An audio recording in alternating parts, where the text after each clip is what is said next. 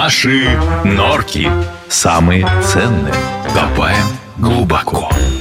Доброе утро, дорогие коллеги! Сегодня со мной в студии Дмитрий Лозовой, учредитель компании «Техномакс», которая живет и работает в Красноярске, ну, наверное, еще в других городах. Дима, может быть, нам расскажет. И одновременно Дмитрий является руководителем корпоративного направления компании. Дима, добрый день. Добрый день, здравствуйте. Дим, времена у нас сегодня не самые простые, и сотрудники живут определенной тревоге э, за свое будущее, за работу.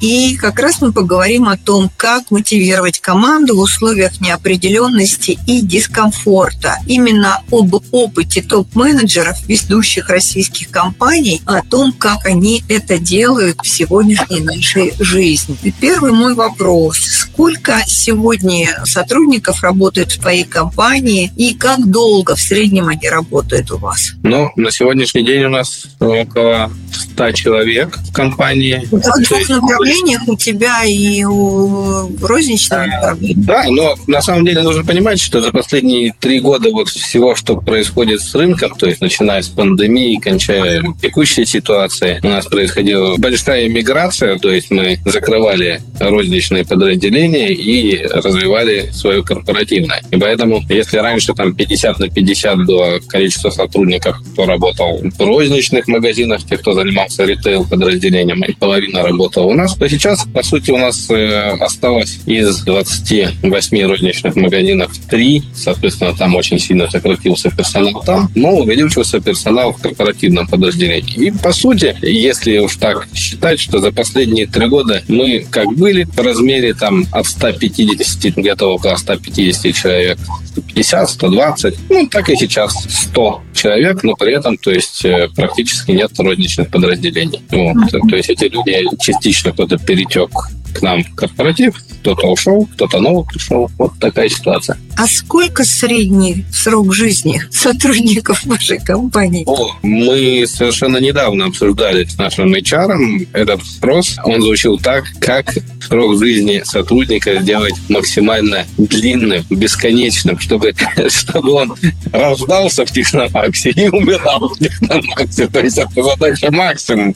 Вот. Но на самом деле в корпоративном подразделении, которым я руковожу, в среднем у нас работают ребята уже от пяти лет. То есть это люди, которые пришли на заре становления нашей компании, как Техномакс тогда, так они у нас работают, и мы прикладываем максимальные усилия, чтобы люди, которые к нам пришли, оставались максимально долго с нами. Вот интересную фразу ты сказал. Мы прикладываем много усилий для того, чтобы они оставались. А что топ-менеджеры должны делать с этими людьми, которые работают уже много лет в компании, чтобы они следовали за вами с горящими глазами. Как их мотивировать и стимулировать для того, чтобы они э, не уходили из вашей компании? Ну, сейчас это, наверное, самый главный вопрос, так сказать. Грааль управления, как в такие кризисные и смутные времена обеспечить горящие глаза сотрудников. Об этом мы как раз много рассуждаем. Но мы пришли к выводу простому и очень давно. Среди факторов, которые влияют на определение сотрудника ну, внутри компании, что вот он хочет внутри этой компании работать, продолжать работать и не задумывается о переходе. То есть там э, для нас э, ключевым является, наверное, первое – это честность с сотрудником. Мы абсолютно открыто рассказываем о том, где у нас хорошо, где у нас плохо, каким последствиям и какими путями мы придем. А второе, я считаю, что это для сотрудника, который долго работает в компании, это, конечно же, особенно в кризисные времена, давать больше самостоятельности. То есть честно рассказывать о том, как идут дела, честно рассказывать, к чему мы можем прийти, и дать больше самостоятельности, особенно сотруднику, который работает давно. Таким образом, можно копировать ситуацию, что, ну, ну я же видел, как надо было поступить, но вы, вы, ребята, меня тут зарегламентировали, я вот как вы говорили, так и сделал, получилось все плохо. Первые два критерия я выделил. Честность и предоставление большей самостоятельности сотрудникам. Ну, есть другие, ну, наверное, в процессе разговора мы все это затронем. Может быть. А вот какие навыки и качества необходимы сейчас, на твой взгляд, топ-менеджмент компании. Чему им нужно учиться и учитесь ли вы? Понижать уровень кортизола, я думаю, это самый первый.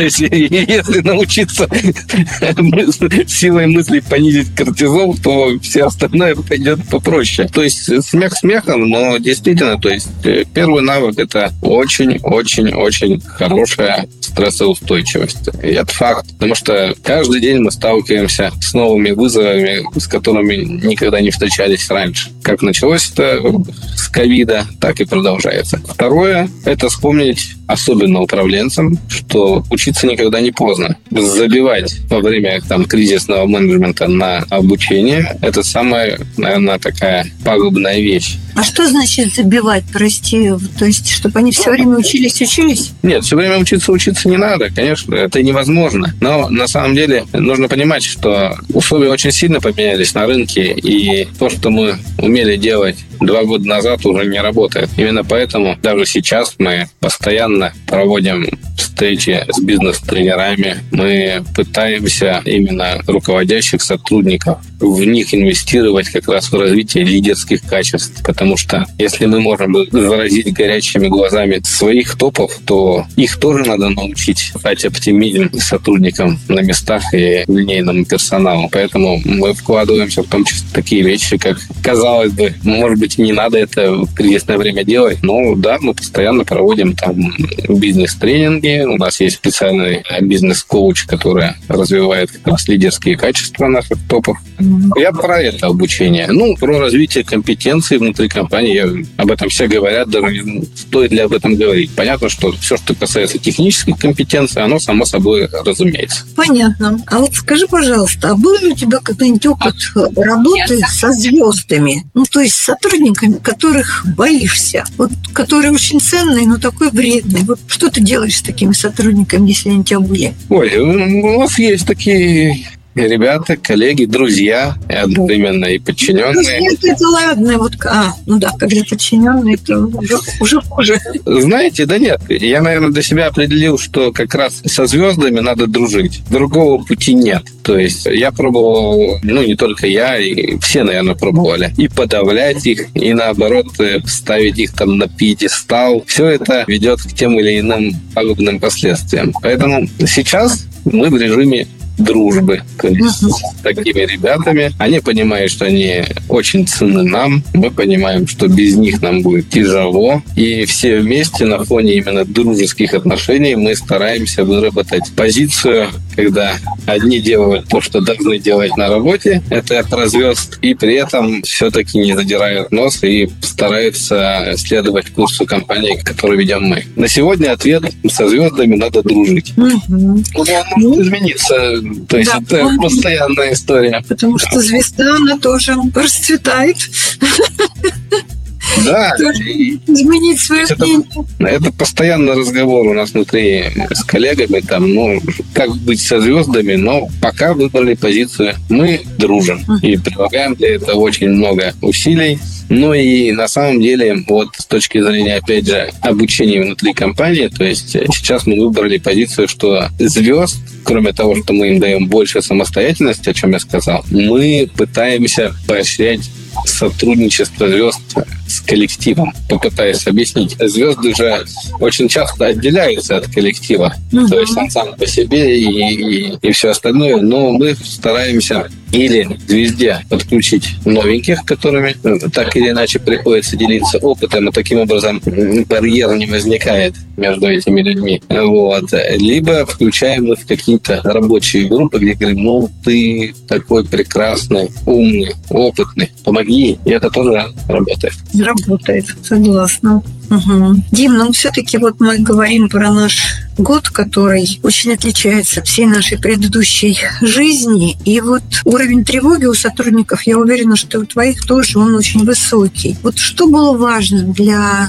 общение для тебя с сотрудником в этом году? Что ты им говорил? Вот отличался ли твое общение с ними от других кризисных годов? Ну, конечно, конечно. То есть, особенно, когда начинались истории с релокациями в других компаниях, потом началась история с мобилизацией, когда все сидели на местах очень неровно. Мы в первую очередь говорили, конечно же, что мы как компания будем биться до последнего за каждого нашего сотрудника. Мы говорили о том, что если придется кому-то релацироваться или изменить местоположение, что мы будем придумывать возможности удаленной работы. Но самое главное, что мы внутри компании транслировали и, и будем транслировать, что так или иначе мы для себя будем искать место в меняющейся экономике. Как мы иногда шутим, ну, придется торговать армейскими ботинками, ну, будем торговать армейскими ботинками, но, может быть, и шить их. Ну, это шутка, но которая доносит нас позицию, что мы будем меняться вместе с рынком до тех пор, пока такая возможность у нас будет. Угу. Вот оно звучит, конечно, может, не столь оптимистично, но и понятно, что моя работа это как раз транслировать максимальный оптимизм в происходящем. Его искать очень сложно, но, по крайней мере, как бы что-то да находится. Дима, вот в связи со всем этим, какие-то корпоративные традиции у вас были? И вот в этом году пришлось ли с чем-то расстаться? Может быть, появилось что-то новое? Ну, конечно, в каждой компании есть кодекс племени, где те или иные традиции присутствуют. То есть это и отдельные поздравления сотрудников с какими-то важными датами, достижениями, и корпоративные мероприятия, и обучение, вот, которые мы проводим внутри компании, и там программы, допустим, по развитию наших разработчиков, где мы допустим, оплачиваем обучение за свой счет, ничего не требуя взамен, и корпоративные новогодние мероприятия. То есть мы постарались по максимуму все оставить в этом году. Как будет в следующем году, конечно, трудно предположить, но это не способ показать, что, ребят, ничего не изменилось. Конечно, изменилось все, но это способ показать, что мы как компания продолжаем существовать в рынке, развиваться. То есть для нас важно внутреннее ощущение того места, где мы работаем. Потому что ну, для многих из нас там, Техномакс это действительно как второй дом. А может и первый, там, в зависимости от того, кто больше времени проводит дня. В общем, стараемся сохраняться. Ну, мы тоже. Мы старались даже проводить больше мероприятий с нашими сотрудниками для того, чтобы вот они чувствовали именно вот эту опору, что есть компания, есть вот этот офис, в котором жизнь бурлит, и в ней все хорошо. Это, ну, это очень важно. Да, видите, в этом, Наталья Борисовна, мы с вами, видите, сошлись. Потому что если еще приходить и в офис, где тучи нависают над тобой, то так можно и с ума сойти. Это точно не приводит к повышению работоспособности. Одна из вещей, которую хотел обмолвиться, у нас многие коллеги не, не из нашего бизнеса, то есть, ну, где-то там рядышком с нашим бизнесом, кто-то из IT, но из других областей, руководство очень быстро во время начала мобилизации уехало. И... Я оставила бедных сотрудников одних. Да, да, я пытался сформулировать эту мысль. Да, то есть мы посчитали однозначно для себя, что ни при каких условиях так мы делать не будем, потому что это как раз вопрос о уважении своих коллег и обеспечении их безопасности. То есть э, руководители должны быть здесь, чего бы это ни стоило. По крайней мере, наша позиция такая. Угу, понятно, спасибо. Дим, а вот э, как вы оцениваете, есть ли сейчас кадровый дефицит? Или наоборот, прям на рынке полно людей, которых можно брать? Нет, людей на рынке не полно, которых можно брать. Как мы видим, что любой ценный специалист, он в любое время востребован. И, наверное, я полагаю, что в любое время за него уже придется всегда биться за ценного специалиста, за ценные кадры. Конечно, на рынке появилось больше людей, но это не те люди, которых которые хочет компании, компании ищут, да, то есть это, ну, наверное, так нехорошо говорить, но тем не менее, там, в бизнесе надо правду говорить. Это часто балласт, от которого избавились другие. Среди него можно поискать. То есть, и наверняка найдутся самородки. Но, то есть, кардинально рынок не изменился. Я думаю, вы то же самое видите. То есть... Ну, я вижу кадровый дефицит. Я не... Ну, вот. Ну, который был и который будет. Вот. Да. Это же вот некоторые наши коллеги из западных вендоров, с которыми мы все хорошо знакомы, работали в одной западной компании. Ты буквально неделю назад с ним разговаривал, он был там, а теперь он хорошо, хорошей, стабильной российской компании, там на позиции еще и выше. И говорит, ну да как что? Рынок-то что, люди изменились? Потребностей нет. Вендор изменился, да. Но я-то вот он, я умею. И я думаю, что если, конечно, об этом страшно, непонятно говорить, там, как это будет, что, ну, если будет продолжаться импортозамещение, действительно развиваться российское производство, дефицит только будет расти, если это будет происходить. Потому что мне кажется, что на сегодняшний день даже для того, чтобы стартовать нормально то же самое импортозамещение производства, у нас нет людей. Вот. И все. Это мое такое мнение. Видите, вы тоже согласны. А еще не, не надо забывать про обычную статистику. Ну, количество количество населения это не прирастает. Да, мы упали в очередную демографическую яму. Вот сейчас мы да. то есть э, работоспособного молодежи, которая должна прийти к нам, а ее нет. Ее Знаете, нет. Наталья Борисовна, у нас же вот есть другое подразделение, то есть это не, не техномаксовская а авто, тема автозапчастей. И там вроде как все должно быть попроще, ну, в плане квалификации людей. Мы с трудом находим молодых ребят просто на склад. И дело не в охладе, а именно в том, что их нет. А есть еще э, возникшая ситуация с молодежной культурой, которой рабочие профессии, как я понимаю, в принципе, не очень в почете. Поэтому ситуация будет ухудшаться, на мой взгляд. Ну, как-то мы с тобой пессимистично. В середину, тогда мы чем-нибудь оптимистичным закончили. А ты мне сейчас оптимистичен, знаешь, про что расскажешь? Вот ты в бизнесе, как я выяснила, 18 лет в айтишном бизнесе. Ну, да.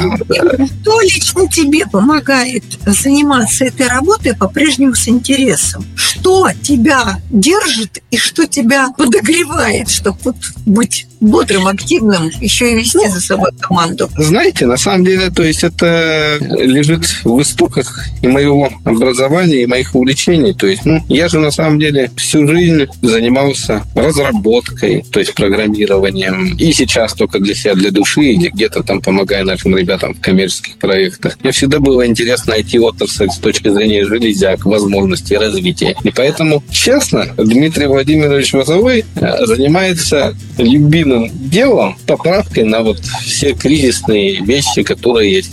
То есть, а мое любимое дело это все, что касается IT. Именно для того, чтобы комфортно заниматься этим любимым делом, получается, в 25 лет там я заканчивал MBA, учился, как тогда думал, управлять людьми. Ну, в итоге со временем это пришло ко мне, умение управлять людьми. Но это все сделано мною для того, чтобы заниматься исключительно вот любимым делом. Я очень люблю железяки, я очень люблю программное обеспечение, и я очень люблю общаться с людьми. Поэтому оно вот так. Понятно. Все сошлось. Любимое дело, желание общаться с людьми, потому что очень многие железячники людей терпеть не могут. Ну да, оно просто как-то вот так родилось. То есть там в школе там, может быть, вы помните, была такая штука Фидонет, там давно было тогда, когда еще не было интернета. Через в моей школе не было этого.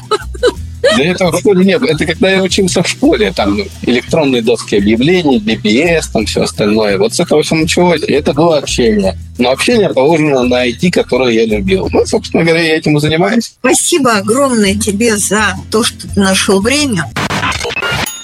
Наши норки самые ценные. Копаем глубоко.